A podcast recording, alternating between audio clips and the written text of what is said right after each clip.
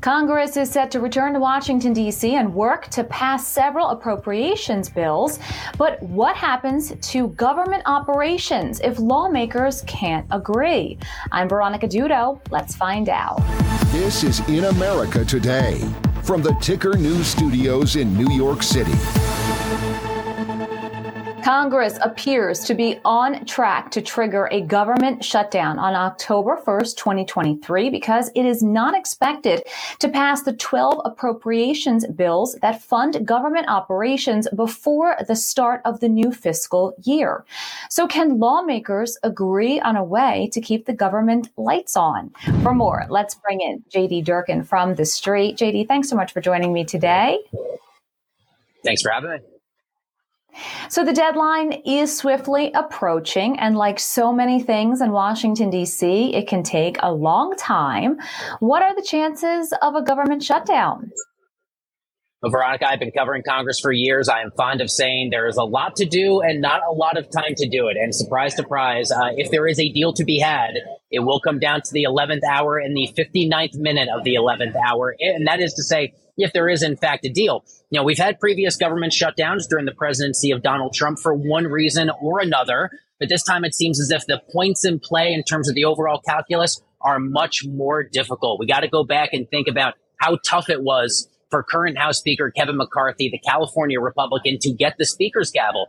Speaker McCarthy had to make so many concessions to members of his own party in order to gain enough support to become House Speaker that now a lot of those very conservative factions have said, hey, we're willing to hold up the government uh, because this doesn't really, at the end of the day, they argue, have that much of an impact on the everyday American people. Maybe a government shutdown is what's kind of needed to more clearly communicate we are against these levels of spending. Um, you know, another interesting component about this are investigations into the former president. There he is on the other side of the screen, President Biden. We know there's a lot of growing calls in the GOP on Capitol Hill to impeach or launch formal impeachment investigation inquiries into the now president Joe Biden. And, uh, you know, all these things are at play. And I think it makes Kevin McCarthy's job that much more difficult to try and avoid a shutdown because to your point, the way Congress should work is that there are 12 different bills in the spirit of appropriations. They need to pass the House of Representatives, then the Senate needs to pass. And as you and I are having this conversation to date, the House of Representatives has passed one of those 12.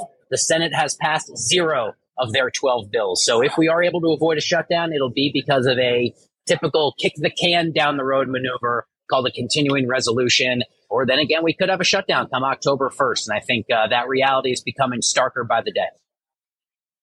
So Congress can avoid a shutdown by passing a so-called band-aid bill with a mix of Democrats and Republicans. But some conservatives don't want that. That's because an interim bill simply renews all the old spending, and that's what the right says they oppose. Republicans will ultimately push for cuts in a final spending agreement, but that could take until late fall or the winter. How soon could they agree to hold the government accountable? Oh, well, I mean, that's entirely up to whoever has the loudest voice on any given day on Capitol Hill, to be honest here. But, you know, when we've talked about previous shutdowns before, we've seen, we've seen some technically be just a few hours or a couple of days. We had a shutdown in 2018, 2019 that I think was 34 or 35 days. Then you get into the conversation of essential versus non-essential services in terms of like paying things like veterans benefits versus the operations of the post office and what the federal government is actually uh, able to get done. But it, this is a really unique Congress in that it's near a 50 50 split.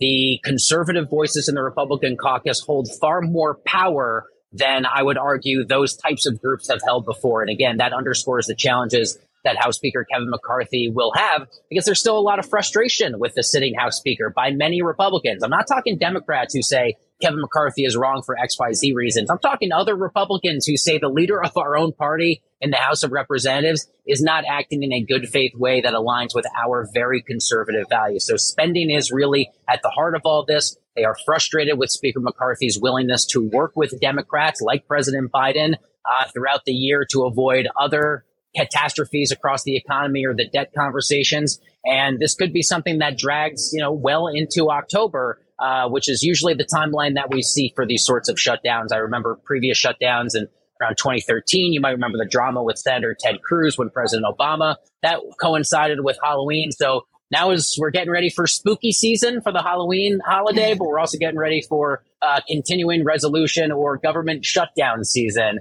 And uh, we could just be a few weeks away. And we got to keep in mind the House only has a handful of days to get this done. Yes, it's a month away, but we're still in August recess. There's really only 11 days or so, believe it or not, for the House of Representatives to be back in Washington doing the work. As we said earlier, not a lot of time to get a lot of things done. Mm. Now, so many politicians talk about wanting to curb government spending, but then we face a hard deadline and we see large bills or stopgap bills passed, and it just seems like the vicious cycle repeats itself. And I think that's why there have been many members of Congress who have said like at what point do we just throw out this entire system? Obviously this isn't working. We've got these 12 bills we're all supposed to pay. We all know the deadline. We know when the fiscal year begins and ends. And yet both chambers have proven year after year after year to be completely unable to address how do we fund the government and when do we actually get that work done. Congress is very good at chasing the shiny thing so if there is a big national story that grabs everyone's attention, or if one of the two political parties identifies that there is a newly emerging issue that they can legislate on and that they can fundraise on. Let's be, let's not forget the money component about all this. They will give nearly all their attention to those shiny things. And then we sit here at the end of August and September every year and say, oh, oops, we actually didn't fund the government. We forgot to pass these 12 bills uh, that we really needed. So, you know, listen, it's not a surprise to anyone that Congress does not work very effectively on behalf of the American people. I think that's why Congress has and really always has had such a low approval rating. And uh, I, I do suspect if we do have yet another continuing resolution, be on the lookout for a few of those key names in both parties, but especially a few key Republicans who say, man, it would be great if we could throw the system out and start fresh because clearly it's not working on behalf of the people, uh, the uh, American people. It may be counterintuitive, but government shutdowns are expensive because programs and government operations are paused only for them to eventually start up again. What's the impact this could have on the country right now as we continue to deal with inflation and other economic issues? I think throw it into the mix of what is already a massive boiling pot, this stew of potential economic challenges, right? It's not just the things you and I have talked about before, like concerns over commercial real estate, com- uh, concerns over inflation being deeply entrenched or too deeply stubborn. There's a lot of concerns about what the federal deficit will look like here for 2023. The expectations are for $1.7 trillion will be the federal budget deficit for this current fiscal year. That will be one of the highest that we've ever had before. Now you add on top what a potential government shutdown would be. It would underscore, I think, a lot of frustration for the American people and I also look at what the political implications are because we are in the year before a presidential election. What is the perception in the eyes of voters as to who would be at fault? Are voters inclined to say, well, hey, there's a Democrat in the White House, therefore it's the Democrats' fault? Or will they say, well, Republicans actually control the House of Representatives. This is much more of a GOP issue.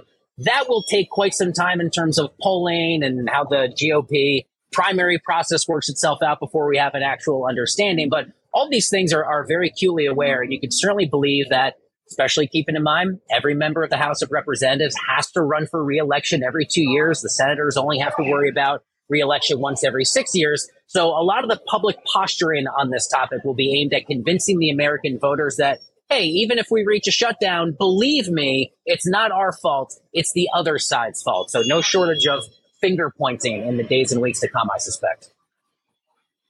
JD Durkin from the street, thanks so much for joining me today. Thank you. That's the program for now. For more, head to tickernews.co. I'll see you soon. More right after this.